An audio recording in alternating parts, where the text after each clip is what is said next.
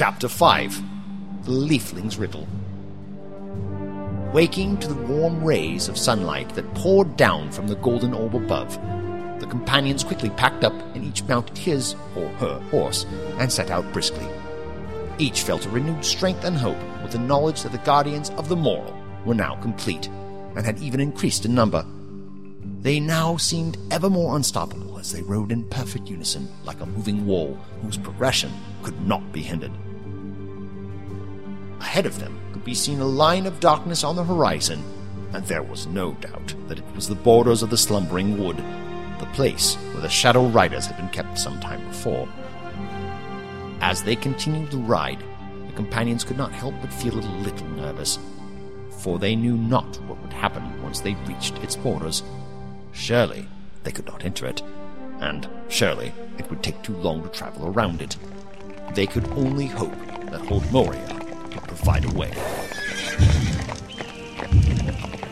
Suddenly I grow fearful. Of what? I fear that time is not with us. That the Shadow Riders have already claimed the sword, and now will only be hindered longer if the sorcery of Kellid Warren takes us. We must not be fearing, Ranger. There be a purpose for us yet. I do not think we would have come through so many trials victoriously if there weren't a purpose. Dorn is right. We must have a greater purpose in this tale. Indeed, my trust is in the Light One. For only through him can we deal this blow to the Dark Lord. All of this has been a test, I believe. He is testing our will, our strength, and our beliefs. We must endure these trials. We must prove to the Light One that we are willing to sacrifice anything for the safety of our world. Let us make this promise, in the name of Hadmoria and the heavens, that even if the riders of Borog Midroth have retrieved the Black Sword and have taken it to the Dark Lord, we will go to the Dark Lord and do everything we can to stop it. Then let the promise be made. And let the prayer be made that I live to fulfill that promise. And so they rode on, silent the rest of the way, each thinking of the promise, except for one. The Timber Ruin Ranger's mind dwelled on the vision he had witnessed the previous night in his sleep, dwelled on the voice that had warned him, dwelled on the thought that perhaps his end was near. He didn't know why the Black Lion was hunting him, but he did know that none who stood up to it lived. He could only pray that Hod Moria's will was for him to live. He could only pray.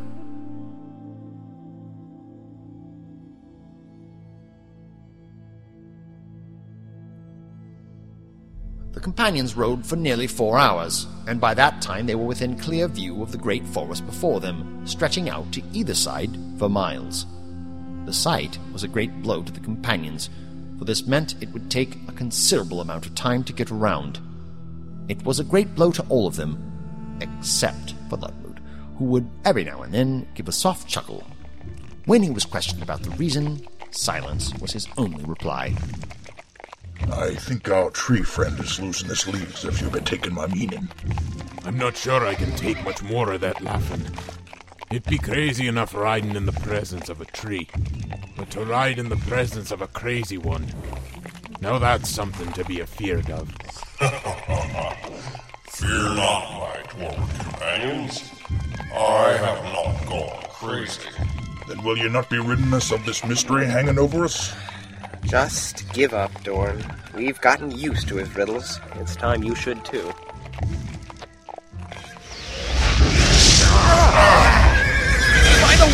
Halls! What is that blinding light? I can't see nothing. Well, elves, what do your eyes see? That is a figure. A man, I would guess. Yes, a man in a cloak, clutching a staff.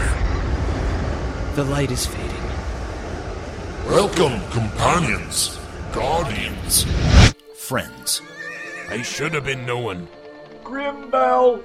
Yes, I make my appearance at. I am, as the good dwarf pointed out, Grimble, a wizard lord of the Gwyldar. The Gwildar. The order of the eldest and most powerful wizards. The same. Incredible. Well, I must say, Master Wizard, that your entrance was the greatest so far. Very good. I hoped you would enjoy it. Well, shall we introduce ourselves? Yes. Master Dorn has told me much about all of you. It will be nice to, at last, put names to faces. Well then, I am. Well, simply Erelor Ildane. Ah, I'm sure my fellow companions have grown tired of hearing my full title. I am Aeline Shadowleaf. Hmm. I am Elabrar. Mm-hmm. I am Illuvian. Hmm. very good. It is a pleasure to finally meet all of you.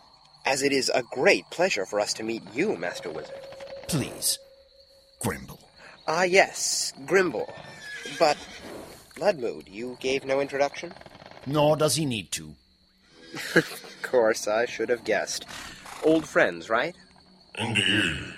Grimble, like Thalagwin, fought alongside me during the first war of Etherel. Yes.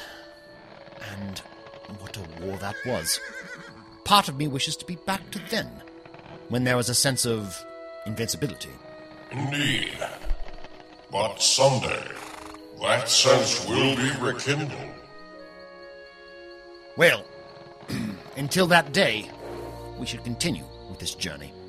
But my only question now is how do we get beyond this cursed forest? And herein lies the source of my laughter.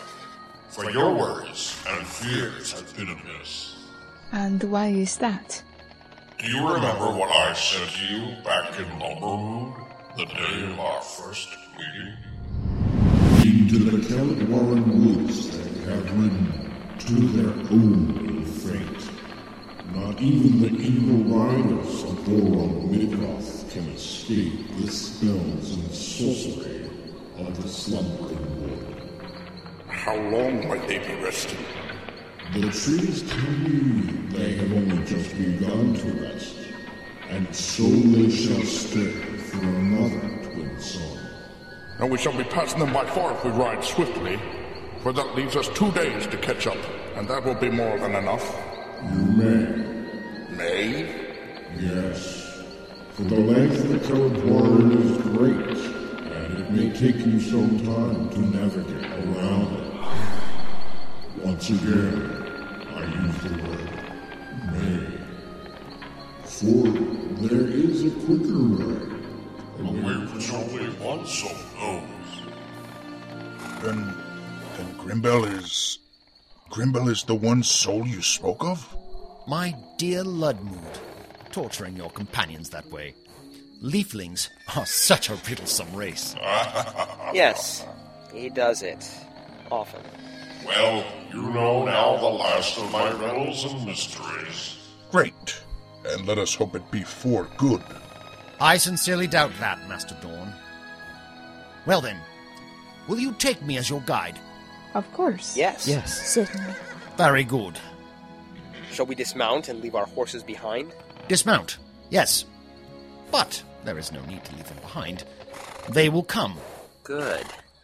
I would hate to lose another horse. Ah, that reminds me. I have been to Aelith Wood. Your horses, Darumil and Haradwil, are safe, Ah. as are your ponies, Remy and Sham, Master Dorn. They better be, if those trees lay a single twig on them. They are safe, Dorn.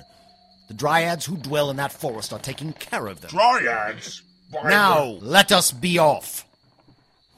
The companions dismounted as they were told and took the reins of the horses and followed the wizard up to the border of the forest. Here they stopped. The wizard raised his staff suddenly and then struck the ground with it.